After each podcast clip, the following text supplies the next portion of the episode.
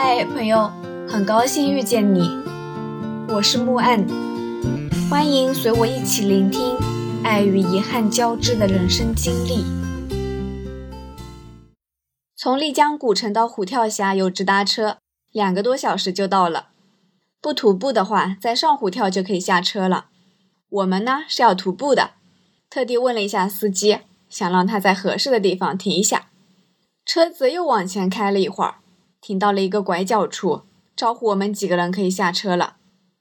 一下车就看到了马路边有 YHA 的标志，虎跳峡中峡青年旅社近在眼前。这就是我们晚上要入住的青旅啦。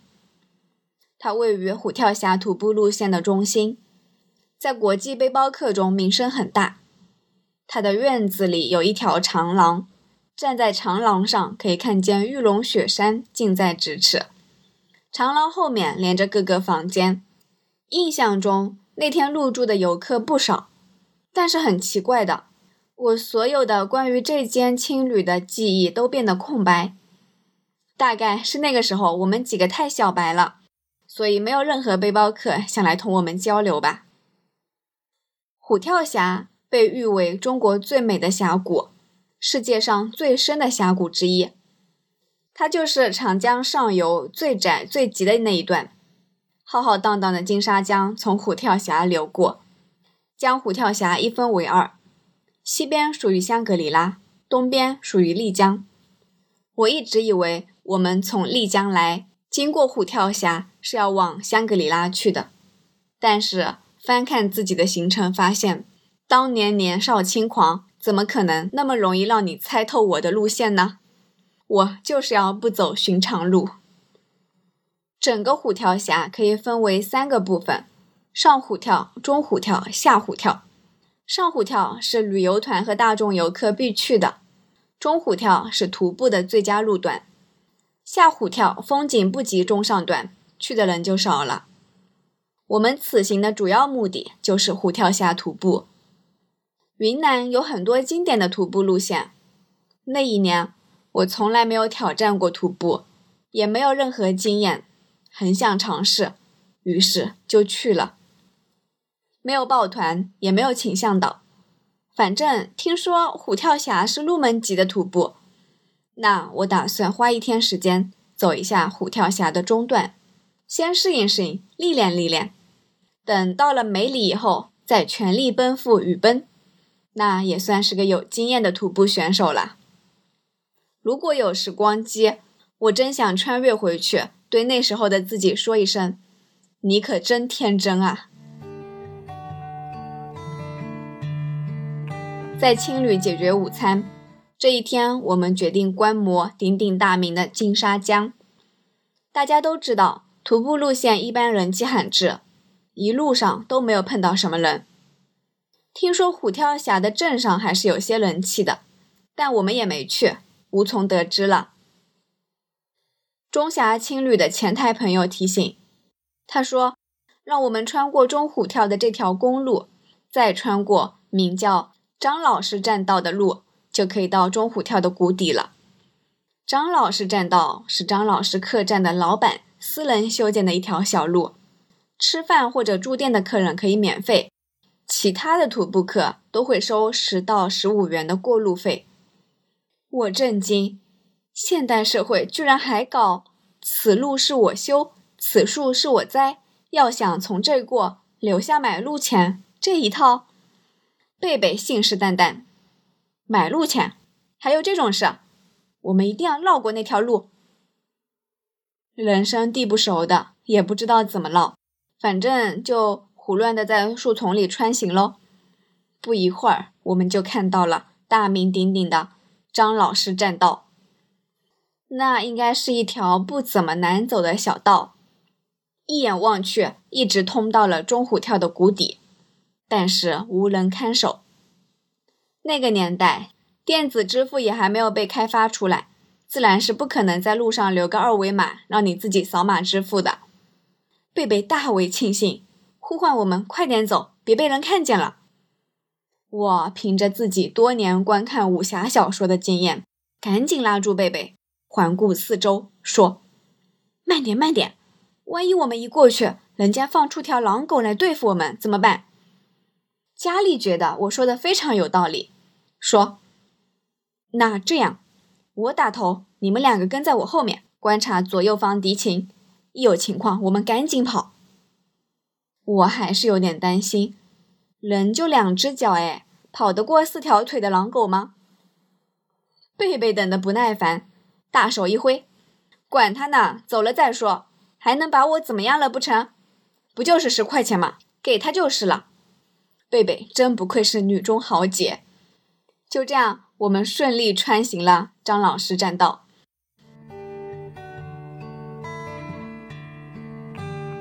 一个多小时以后，下到了谷底。谷底都是大块的乱石，奔腾的流水近在眼前，巨浪滔天，气势骇人。真的，站在波涛汹涌前，身历其境，才能真正感受到那种震撼。不过，我可以简单的给大家描述一下眼前的景象。两岸的玉龙雪山和哈巴雪山海拔都有五千多米，江面海拔一千多米，最大的高差有将近四千米。峡谷两岸呢，几乎都是九十度垂直于大江面的壁崖，波涛汹涌的江水被这险窄高耸的峡谷一挤，在虎跳石上撞击出的壮美。就可想而知了。贝贝不敢靠近，刚才的好气冲天不知去哪儿了，离得老远，大声提醒我们：“别被江水冲走了啊！我可不想上新闻。”佳丽的胆子最大，坐在虎跳石上要当金沙江上的淘金人，扬言这趟怎么样也不能空手而归吧。金沙江里是不是真的有金沙？听说不但有。而且还有很多，但那都是很久以前的事情了吧？现在怕是只见沙不见金了吧？我们三人再往前走，看到了一个瓦盆，那里居然真的有一个人在收费，也不知道收的是哪条路的费。我们赶紧回头，原路返回。说是原路返回，其实走了半天，早已经不知道原路在哪里了。我和佳丽是路痴，贝贝是我们团队的指南针，但指南针也有失误的时候。他把我们带到了一个从未见过的小树林，指着一个几乎要荒废的铁架子，说：“从这儿上去就能返回到公路上了。”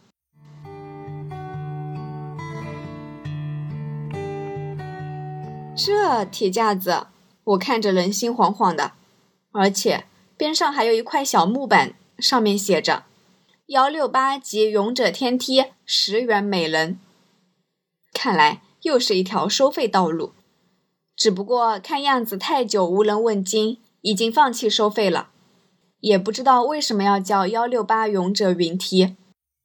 佳丽实在不太想走这样的路，看起来一点都不牢固，说不定我们爬到一半，整个架子就散架了。贝贝也不想爬，他的理由只有一句话：“我可不想上新闻。”但我觉得可以试一试，好不容易出来一趟，不挑战一点点有难度的事情，怎么好意思说自己是背包客呢？对吧？所以我第一个颤巍巍的往上爬，爬的时候还特地数了一下，明明也就十多级阶梯而已嘛，叫什么幺六八级？等我爬上去以后，佳丽也相当顺利地爬了上来，只剩贝贝一个人站在底下，举目四望，长叹一声。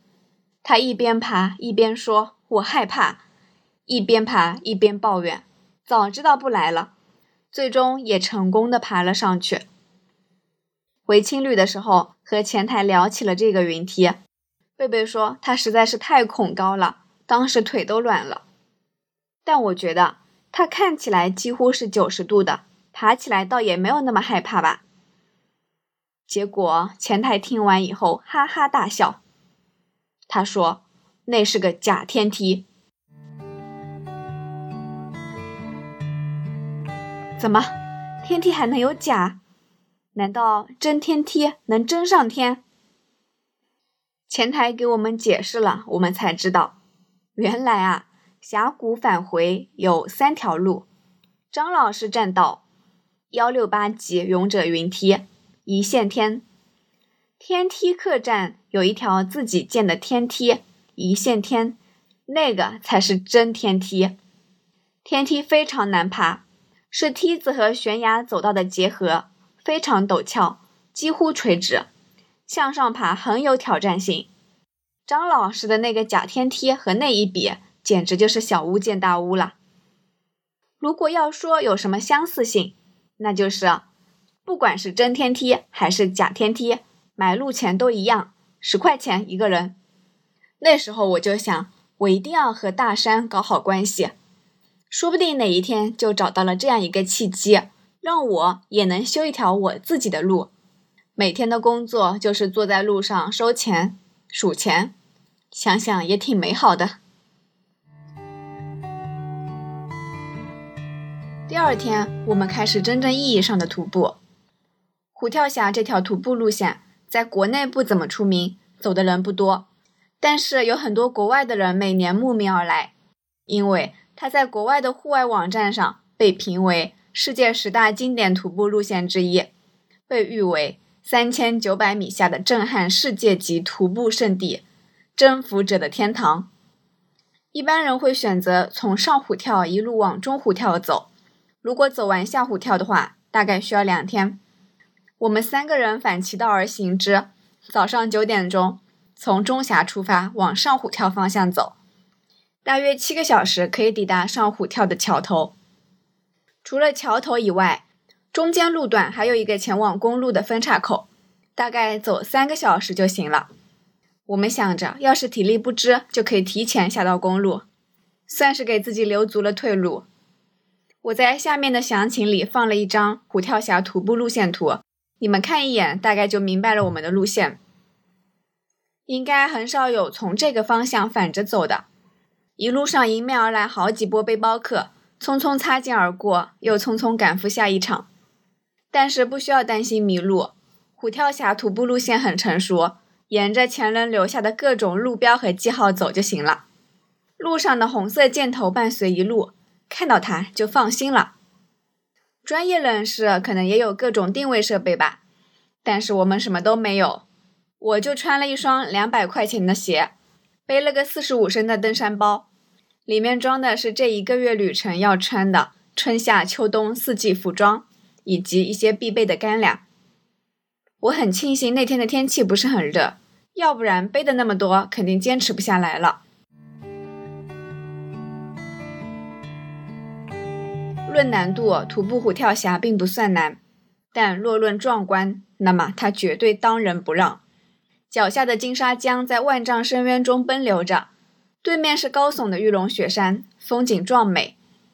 中间还有一段行走在峭壁间的荒野路线，大概只有一个人宽。转头往下望，下面就是翻滚的金沙江，气势磅礴，惊涛骇浪，也完全没有任何的保护措施，护栏什么的也没有的。那次徒步经历留给我一种很特别的感觉，累不累什么的都忘了，因为全程恐高。几乎没有左顾右盼，就眼睛一睁一闭，一条路走到头。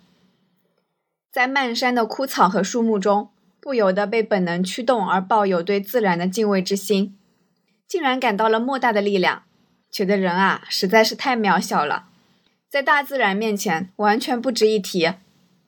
贝贝打趣道：“这种地方摔下悬崖，他肯定不会拉我。”我说：“你可千万别拉我。”你一伸手肯定拉不住我，最后两个人都下去了。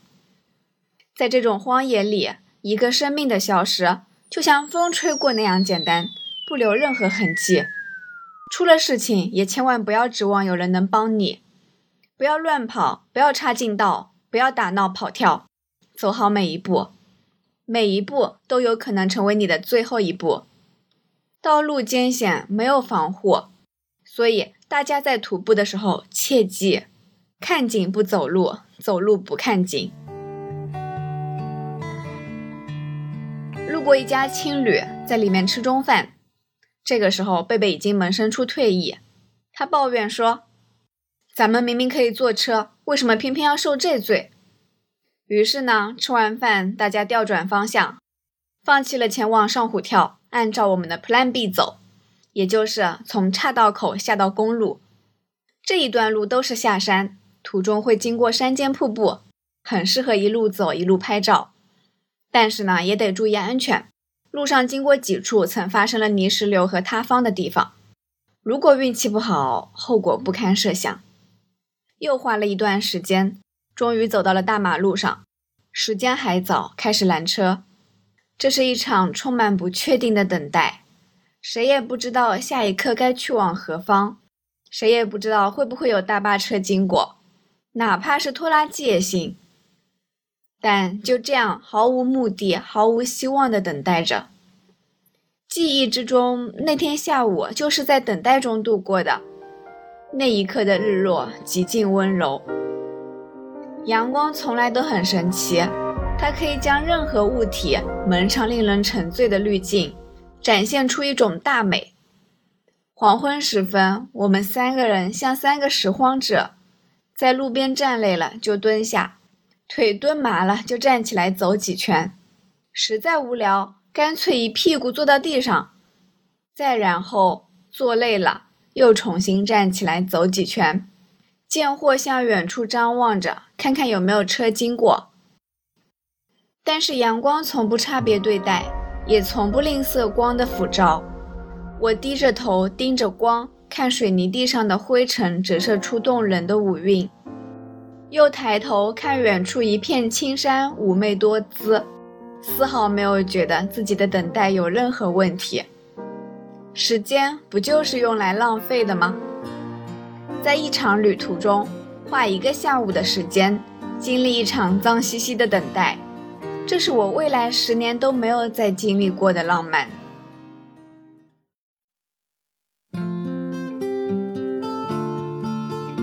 感谢收听。希望这个播客能陪你度过每一段孤独的旅程，彼此温暖，彼此治愈。希望来到这里的你可以放下一天的疲惫，尽享这人间好时节。也欢迎大家转发、订阅、赞赏、支持。我们下期见。